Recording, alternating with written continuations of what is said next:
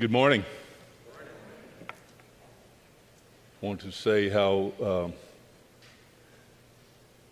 insignificant I feel to be up here. I can relate to Moses as we study Moses today in, in, uh, in Exodus chapter 4. Uh, we will see that Moses is uh, quite the same as you and I. And uh, when it comes to God calling him to do a certain task. We'll see today, and I guess I could start by saying my name is Doug Gifford. I am one of the elders here uh, and, uh, and honored to be such. And, uh, but in Exodus chapter 3, as Tim so well put last week, is really where this story begins. And what we'll see today, and you may have even used this phrase, uh, had a burning bush experience. And uh, that's not quite the same as what Moses had experienced. So we kind of see maybe a, ourselves in this, and we will today as well. So as we look at it as kind of a, a way of review um, in the introduction before I ask you to stand, um, there's some major themes in chapter 3 that uh, Pastor Tim talked about last week. First thing uh, in, in chapter 3 of Exodus, you'll see that Moses and God are having dialogue through a burning bush, verses 3 and 4. We, we um, will not read that this morning, of course, because we know the story. And uh, so we see that. There's dialogue going on back and forth. In verses 7 through 10, God reveals his plan to Moses. He told Moses that he, was, that he has seen the affliction of his people and that he has come down to deliver his people from bondage to a land flowing with milk and honey. And God told Moses that he would send him to Pharaoh and use him to do this task, to let his people go. If you remember last week, uh, Pastor Tim did a wonderful job at showing us what God says about himself. In fact, in verses 14 and 15, he said, And God said to Moses, I am who I am. And he said, Say this to the people of Israel I am has sent me to you. God also said to Moses, Say this to the people of Israel The Lord, the God of your fathers, the, Lord, the God of Abraham, the God of Isaac, the God of Jacob, has sent me to you. This is my name forever, and thus I am to be remembered throughout all generations. Tim also used the analogy of a, a scale of the earth and the sun, if you'll remember. Uh, how if the earth was a grain of sand, the sun would be about the size of a cue ball. And they would be about 20 feet apart. And then he expanded on that. He went kind of nuts, if you would, and kind of crazy on that. And, and it, but it put a good, uh, I guess, word picture into our mind of how great God is. And God is the I am.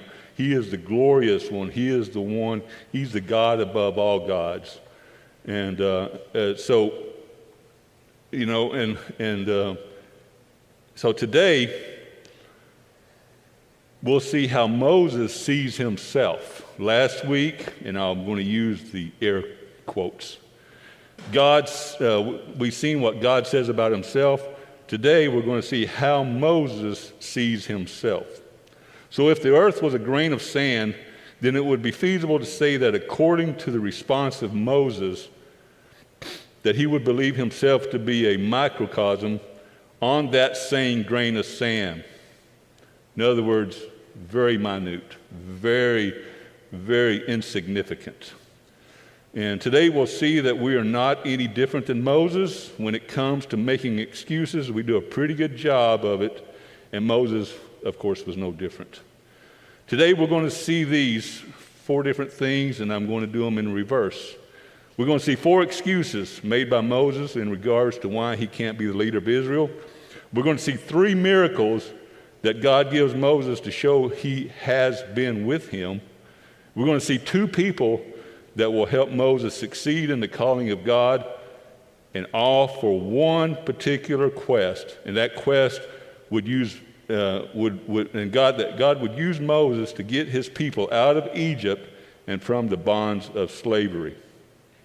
Therefore, you'll see the title of this morning's message is Ready, Set, Go. These four things will act as a guideline and not necessarily an outline today, due to, uh, uh, but before we get into the message, I'm going to ask you to stand as we read chapter 4. We will read verses 1 through 17, and then we'll skip down to 27 and read to the end of the chapter. Exodus chapter 4, verse 1. Then Moses answered, But behold, they will not believe me or listen to my voice. For they will say, The Lord did not appear to you. The Lord said to him, What is that in your hand? And he said, A staff. And he said, Throw it to the ground. So he threw it to the ground, and it became a serpent. And Moses ran from it. But the Lord said to Moses, Put your hand, uh, put your hand out and catch it by its tail. So he put out his hand and caught it and it became a staff in his hand again. That they may believe that the Lord, the God of their fathers, the God of Abraham, the God of Isaac, the God of Jacob, has appeared to you. Again, the Lord said to him, Put, it, put your hand inside your cloak. And he put his hand inside his cloak, and when he took it out, behold, his hand was leprous like snow. And then God said, Put your hand back inside your cloak. So he put his hand back inside his cloak, and when he took it out, behold, it was restored like the rest of his flesh. If they will not believe you, God said, or listen to the first sign, they may believe the latter sign. And if they will not believe even these two signs or listen to your voice, you shall take some water from the Nile and pour it on the dry ground, and the water that you shall take from it uh, will become blood on dry land. But Moses said to the Lord, O my Lord, I am not eloquent, either in the past or since you have spoken to your servant, but I am slow of speech and of tongue. And then the Lord said to him, Who has made man's mouth? Who makes him mute or deaf or seeing or blind? Is it not I, the Lord?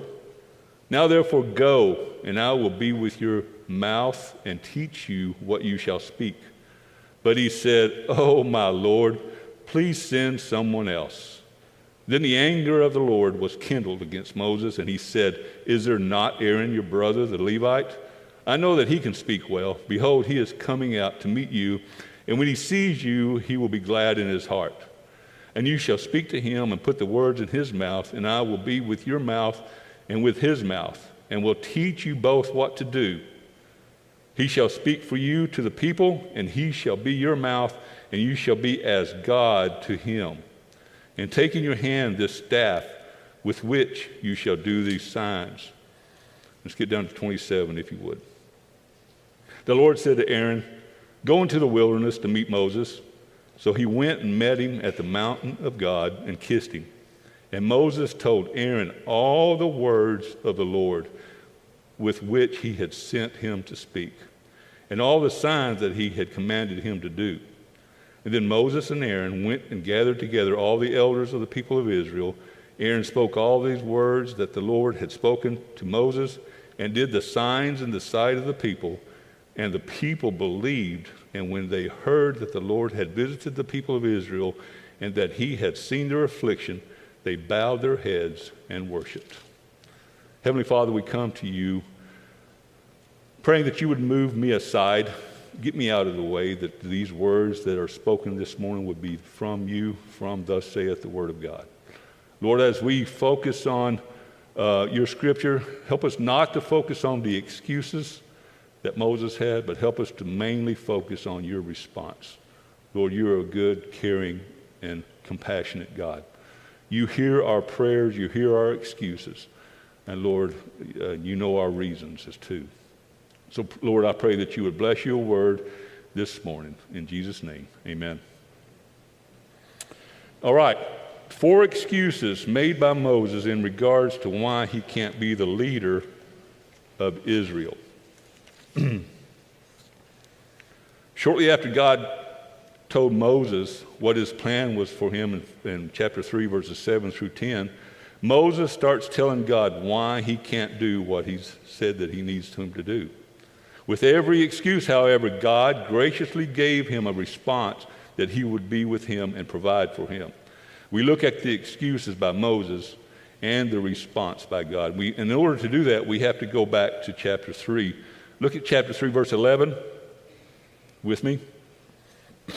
Chapter 3, verse 11 says this But Moses said to God, Who am I that I should go to Pharaoh and bring the children of Israel out of Egypt? Let's stop right there for a second. Who am I? Who am I that I should go to Pharaoh and bring the children of Israel out of Egypt? In essence, Moses is telling God that he feels inadequate, that he's a nobody. He doesn't have the credentials to do such a task. And if you remember going back in Moses' life, um, right now he's 80 years old. His first 40 years he spent as a prince of Egypt with all the pomp and circumstance that goes on along with that. His next 40 years he spends in the wilderness of Midian as a shepherd tending his father in law's sheep. But now he's 80 years old, he has a wife and two boys, and is feeling pretty uh, unqualified in what God is wanting him to do.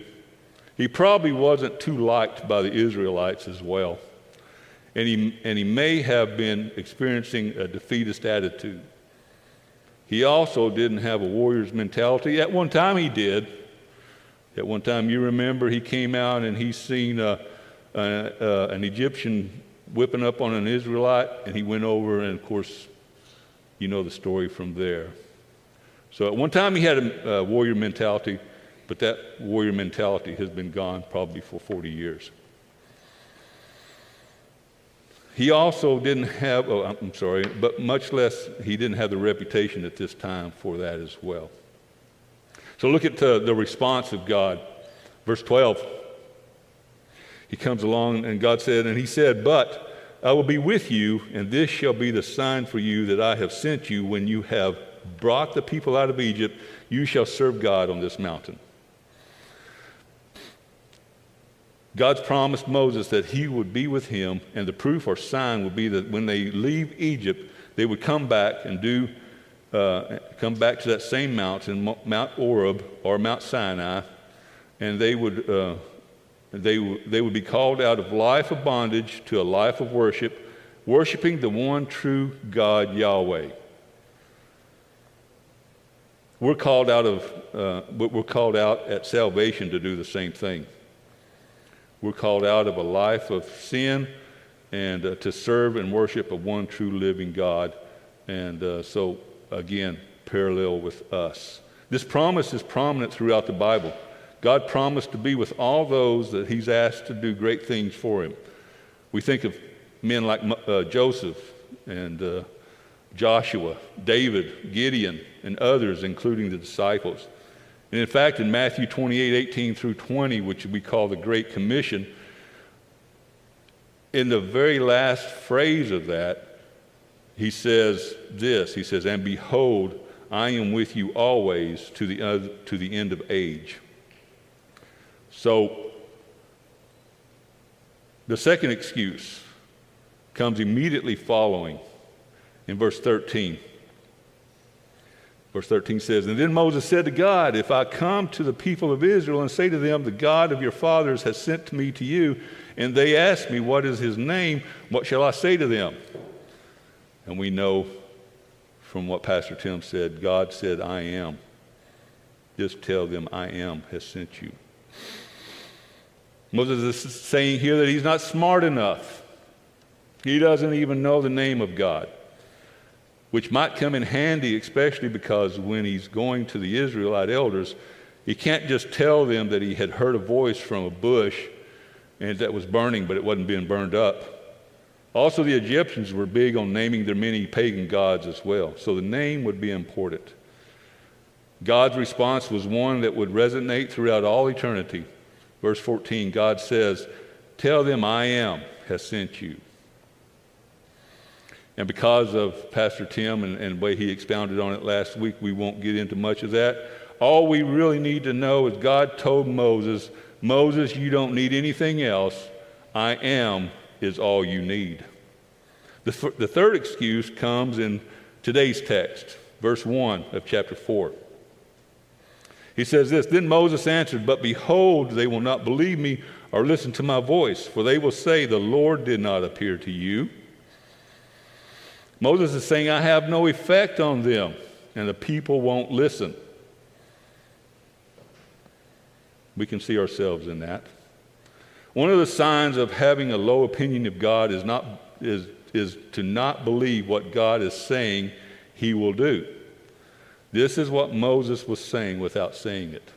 An example of this for us is to know what Scripture is telling us to do, but not do it because we don't believe there will be any results of it. Look at God's answer. He answers Moses with three signs.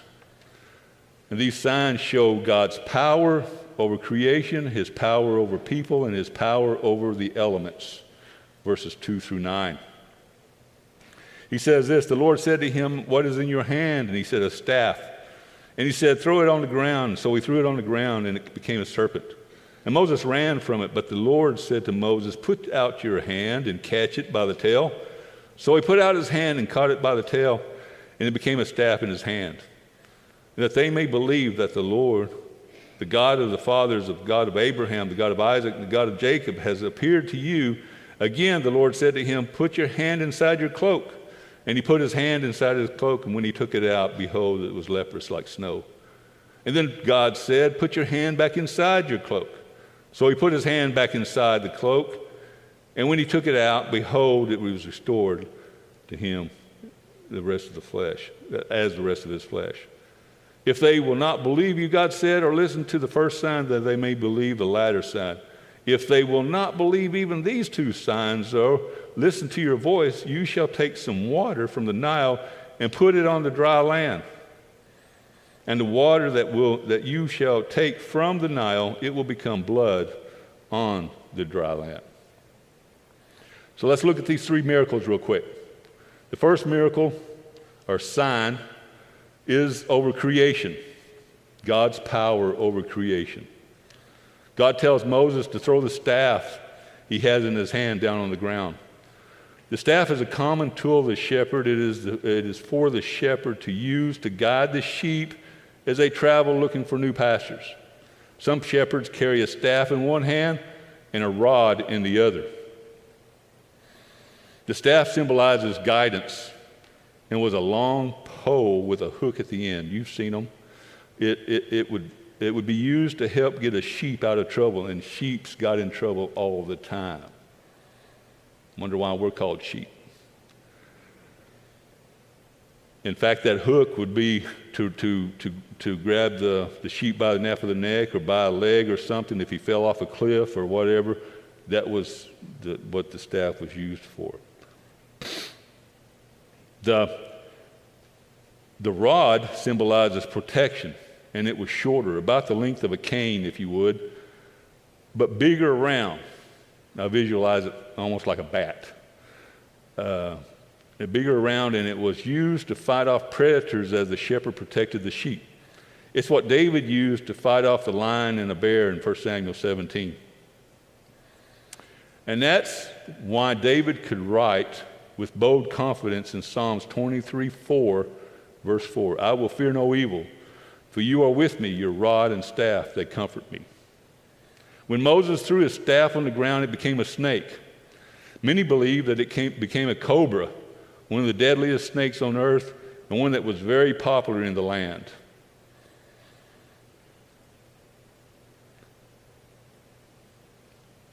I don't know if you've ever caught a snake or had the privilege of snake hunt. I know Claxton up there, they have a rattlesnake hunt every year. I don't know if they still do it or not. But when we were kids, uh, yes, I do have a snake story.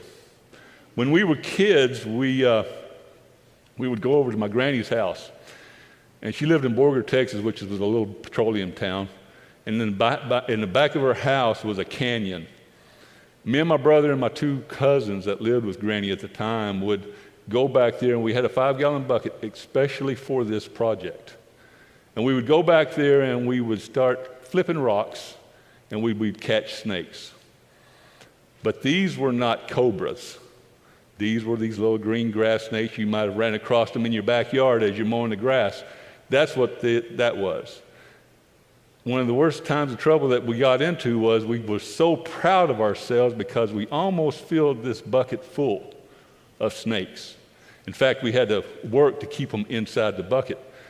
And we ran back to Granny's house and we ran them inside the house. And we looked, Granny, look what we did. We got a whole bucket of snakes. Well, needless to say, she wasn't quite as pleased as we were with our efforts. And so, you know, the, uh, of course, we would always go turn them loose. We wouldn't kill them, we would go turn them loose. So, anyway, that's my snake story. Whatever kind of snake this was, though, one thing's for sure that it was no, uh, that no one catches a snake by the tail. As we caught, you would learn real fast you don't catch a snake by the tail. But that's what God told Moses to do.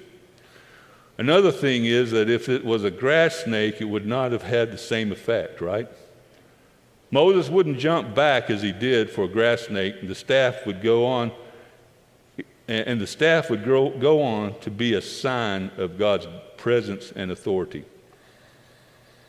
The second thing was God's power over people. And that was demonstrated by Moses' own hand and not the staff. God said to him, Put your hand in your cloak. And when he pulled it out, it was leprous, verse 4. And when he put it back in and looked, looked at, uh, and took it out again, it was normal. That would serve as a lesson of humility for Moses. So it wasn't all about the staff, it was all about God. God's power over elements was the third thing that we see in the sign or the miracle. And it would be demonstrated by the water being poured out over dry land, verse 9. This third sign would be a sign of the plagues that were to come. And we know that it did come.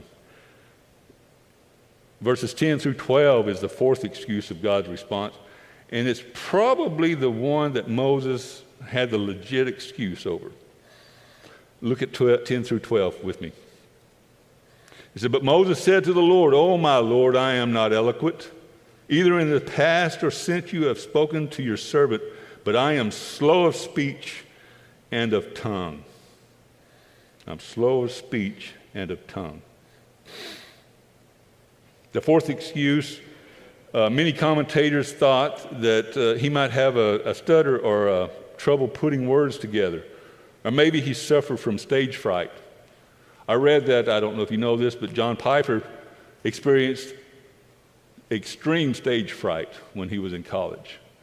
And that was one thing that he had to overcome uh, was the stage fright. Whatever the issue he had, whether it was psychological or physical, he felt that he lacked the communication skills needed to carry out what God needed him to do. We're no different. We often focus on our inabilities instead of our abilities. We often focus on our inabilities instead of our abilities.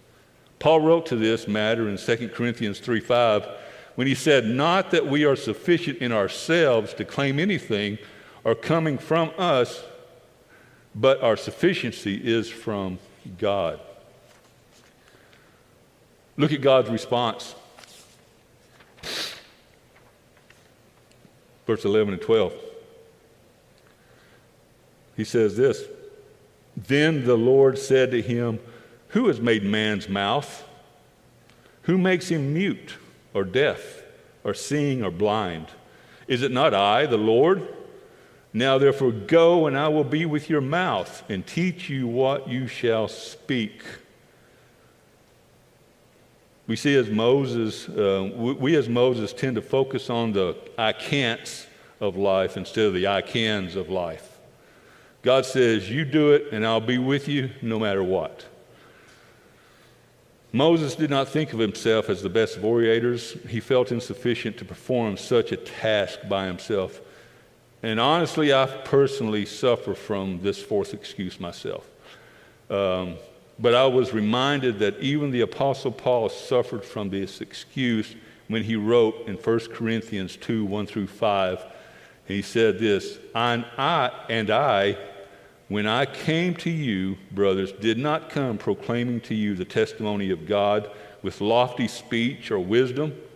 For I decided to know nothing among you except Jesus Christ and Him crucified. And I was with you in weakness and in fear and much trembling. And my speech and my message were not in plausible words of wisdom, but in demonstration of the Spirit and of power, so that your faith might not rest in the wisdom of men, but in the power of God. Amen. Like Moses, we forget how Scripture always speaks of God using the weak to profound the wise.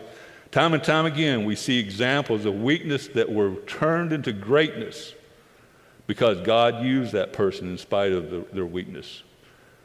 Uh, we think of people like Paul. He wrote in 2 Corinthians 12 of a thorn in the flesh that was never taken away. But he, continue, but he goes on to say, but he was made stronger because of it. People like Fanny Crosby, who was born in March of 1820 and died at the age of 94 in 1915. She was known as the Queen of Gospel Songwriters. She wrote over 8,000 hymns and gospel songs. 8,000. Where there had been over 100 million copies printed. Most all American hymnals contain their work, contain her work, I'm sorry. Hymns like Blessed Assurance, Pass Me Not, O Gentle Savior, Rescue the Perishing, and To God Be the Glory. She wrote so many hymns that most publishers didn't want to put them all in her hymnal under one name. So she used over 200 different synonyms during her life. So you don't know if you're reading her writing, or I mean, you're singing her writing or not because she used so many names. She did all this while being completely blind. Completely blind. She's known to have said this about herself. It seemed intended by the blessed providence of God that I should be blind all my life. And I thank Him for that dispensation. If perfect earthly sight were offered to me tomorrow, I would not accept it. I might not have sung hymns to the praise of God if I had been distracted by the beautiful and interesting things about me.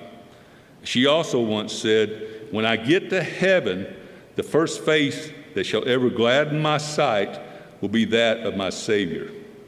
According to her biographer, Annie Willis, had not it been for her affliction, she might not have so good an education or have so great an influence and certainly not so fine a memory. You see, God doesn't necessarily need ability, He's looking for availability.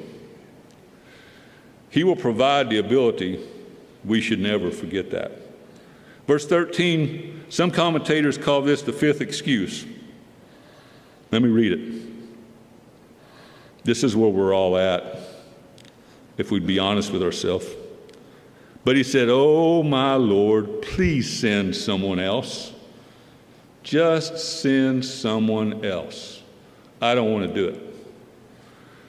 I just don't want to do it. Some commentators call this the fifth excuse, but I tend to agree with those who say that this is the real reason for the four excuses. The truth of the matter is, Moses didn't believe God and he was more concerned with what people thought about him than what God thought about him. I'm going to repeat that. The truth of the matter is, Moses didn't believe God, and he was more concerned with what people thought about him than what God thought about him. We know this and we call it the fear of man. We're more worried about man's thinking of us than God's thinking of us. Proverbs 29 25 says, The fear of the man lays a snare, but whoever trusts in the Lord is safe. So he pleads with God to just send someone else. I'm out of excuses. I don't want to do it. In fact, I can't do it. I feel inadequate. I'm not smart enough. I will have no effect. The people won't listen. And if that wasn't enough, I have this speech issue. God had been very gracious with Moses and responded with reassurance and love through all his concerns. But in 14 through 16, God changes. Look at it with me. The anger of the Lord was kindled against Moses, and he said, Is there not Aaron, your brother, the Levite? I know that he can speak well. Behold, he is coming out to meet you, and when he sees you, he will be glad in his heart. You shall speak to him and put the words in his mouth, and I will put the word, uh, and I will be with your mouth and with his mouth, and will teach you both what to do. He shall speak for you to the people, and he shall be your mouth, and you shall be as God to him. God has an answer for all of our concerns. And he has an answer for the concerns that, uh, for the reason for the concerns. In verse 17, God reminds Moses to take this staff, don't forget it, the staff in which you will do the signs. So now it's ready, set, and Moses is setting on go, right? Turn over to 18. We didn't read this while ago, but I want to just briefly go through it as we finish up. Look at verses 18 through 20. Moses went back to Jethro, his father in law, and said to him, Please let, let me go back to my brothers in Egypt to see whether they are still alive. And Jethro said to Moses, Go in peace. And the Lord said to Moses in Midian, Go back to Egypt, for all the men uh, who were seeking your life are dead. All right, in verse 20, I'm sorry. So Moses took his wife and his sons and had them ride on a donkey and went back to the land of Egypt, and Moses took the staff of God in his hand. All right, we're going. Here we go. We see Moses go back to his father in law and ask his permission to go back to see if his brothers, the Israelites, are still alive. And of course, Jethro gives him permission, but it's strange that Moses doesn't speak of his commissioning from God to his father in law. Uh, they just didn't have that conversation. He just left it simple. I need to go back. I'm asking permission. His father in law granted it. And, uh, and we can only speculate that why he didn't tell his father in law, but it's a sharp contrast for the conversation that he and Aaron had in verse 28. And in verse, verse 28, it says that Moses told Aaron all the words of the Lord with, with which he had sent him to speak and all the signs that he had commanded him to do. He certainly filled in Aaron, but he didn't tell his father in law. We can only speculate on the reason why. Verses 21 through 23. Look at it with me. And the Lord said to Moses, When you go back to Egypt, see that you, uh, that you do before Pharaoh all the miracles that I have put in your power, but I will harden his heart so that he will not let the people go. Then you shall say to Pharaoh, Thus says the Lord, Israel is my firstborn son. And I say to you, Let my son go, that he may serve me. If you refuse to let him go, behold, I will kill your firstborn. We see God emphasizing his promises to Moses here. As Moses steps out by faith, God reassures him that he, God, Yahweh, will be with him and that he is not to be afraid. He would do the miracles God had provided for him. There's a statement here in 21b that will preeminent, uh, permeate, I'm sorry, throughout the next few chapters of Exodus, and that is, but I will harden his heart. But I will harden his heart so that he will not let the people go. We will hear this statement a total of nine times from now until chapter 14. There's so much that we could say here, but for the sake of exposing the scripture properly, this issue will be addressed later as we come to them. For now, we need to notice that God is hardening Pharaoh's heart and, uh, and he's able to fully showcase his power over the enemies of his people. So even before Moses gets there, the hardening has started. God also reminds Moses to say to Pharaoh that Israel is God's firstborn son. And if Pharaoh refuses to let him go, he, Yahweh again, I am, will kill Pharaoh's firstborn son. Verse 23. This, of course, is alluding to the plagues, and especially the last one that causes Pharaoh to do as God, through Moses and Aaron, have commanded him to do. And then in verse 24 through 26, this one will leave you scratching your head a little bit. At a lodging place on the way to the Lord, uh, at a lodging place on the way, the Lord met him, met Moses, and sought to put him to death. Then Zipporah, that's his wife, took a flint and cut off her son's foreskin and touched Moses' feet with it and said, Surely you are a bridegroom of blood to me. So he let him alone, and it was then that she said, A bridegroom of blood because of the circumcision. What in the world is going on here? These verses seem to be out of place. Everything seems to be good to go, right? Ready, set, let's go. But in fact, they're, they're on the way back to Egypt. But out of nowhere, a place of rest, God comes to kill Moses. This is an issue of discussion amongst the commentators as well. The scripture says that God came and met him and sought to kill him. Some believe that the Lord came and was about to strike him with a life ending disease. While we're not really sure he could have, God could have done what God wanted to do, we're not sure what the procedure was going to be, but we do know that whatever the issue was that God had with Moses, it was most serious. Well, it, appear, it appears that Moses never circumcised his son. Again, we're not sure which son this was. Some say because it doesn't say his firstborn son, which is always a, a kind of a, you know, it's out there. If it's the firstborn, you pretty much know it. Uh, that it was most probably his second son. Speculation. Moses may have not known enough about the Jewish law to know that this was an issue, or he just never took the time to do it. Whatever the case, it was to be done as God co- covenanted with Abraham in Genesis 17 9 and 10. For lack of, uh, for time's sake, we won't turn there, but Genesis 17 9 and 10 is the covenant of circumcision.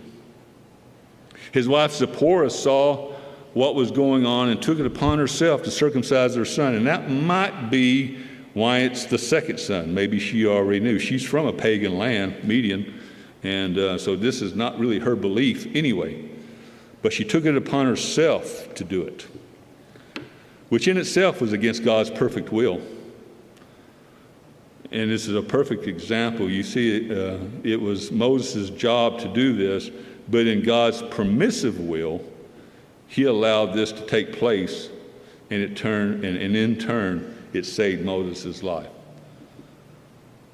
Some don't believe in a perfect and a permissive will, but there are, there are such.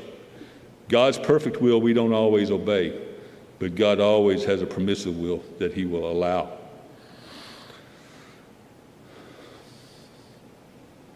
We don't always do exactly as God would have us do, but thanks be to God for His mercy and grace in our lives. As we strive to do God's perfect will in our life, we are so thankful for His permissive will. It's also important to note here that Zipporah was reminding her husband that they were only right with God through blood and His covenant promises. Apart from the shedding of blood, Moses was no different than the Egyptians. Likewise, we as Christians know that apart from the blood of Christ and a new circumcised heart, we're no different than unbelievers. That's the difference. That's the believer and the unbeliever. That's the separation. You'll find that in Romans 2 and Romans 4. Verses 27 through 31, and we'll finish up. The Lord said to Aaron, Go into the wilderness to meet Moses. So he went and met him at the mountain of God and kissed him. And Moses told Aaron all the words of the Lord which he had, had sent him to speak, and all the signs that he had commanded him to do. Then Moses and Aaron went and gathered together all the elders of the people of Israel. Aaron spoke all the words that the Lord had spoken to Moses and did the signs in the sight of the people. Verse 31. And the people believed. And the people believed. And when they heard that the Lord had visited the people of Israel and that he had seen their affliction, they bowed their heads and worshiped. Chapter 4 ends in a time of worship to the one and only God, Yahweh. The instructions to Moses are over. We find, as we pointed out a little bit ago, that Aaron went by the instruction of God um, to meet Moses, and Moses told him everything that God had said to do, including the signs as well. Verse 31 is a doxology. Even before their freedom, they knew that God was worthy of worship and exaltation. They worshiped God because He had visited them and that He had seen their affliction. So, in conclusion, what have we seen? We've seen four excuses that Moses had for why he couldn't do what God had commanded him to do, but more importantly than the excuses, that we've seen four promises of God, and God gave Moses, saying, Yeah, but I am. I am. He promised that he would be with Moses, that his name is I am, and that his name will be remembered throughout all generations, that he will furnish Moses signs showing that God had been with him, and that whatever physical problem that we might fight, God will provide a way to overcome it. Do you know this God? This God has come to us in Jesus, the, the God man, the one who said, I am the door, I am the vine, I am the way, the truth, the life. I am the light of the world. I am the resurrection and the life. Do you know Jesus Christ? If not, would you repent and believe today? We would love to talk to you today and show you what the Bible says about the good news of Jesus Christ. Not only must we know God through Christ, but we must also elevate our view of God. This is where many Christians fall short. We have to, we think too small of God. He can't do it. I can't do it. God won't do it. I can't. You will not attempt great things for God if you do not have a great vision of God. For these chapters, we see that He is holy. Oh, I'm sorry, from these chapters, we see that He is holy, He's self sufficient, He's eternal, He's mysterious, glorious, and gracious, all at the same time. We must learn and uh, we must lean into the fact that God uses weak vessels because of this, you can stop making excuses and start trusting His promises. Let's pray. Our Heavenly Father, we thank you so much for your word. Lord, we thank you for Exodus 4. We thank you for Moses.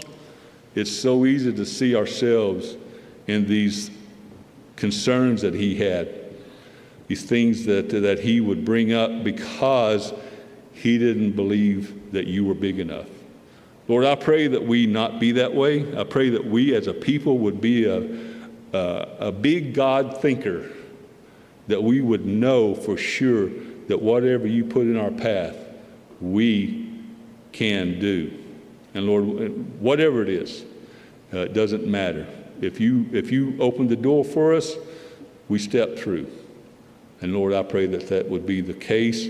I do pray that we would take this word put it in our hearts, that we would not hide it, that we would share it. Lord, help us to be that light on a hill. Lord, we love you and we praise you. In Jesus' name, amen.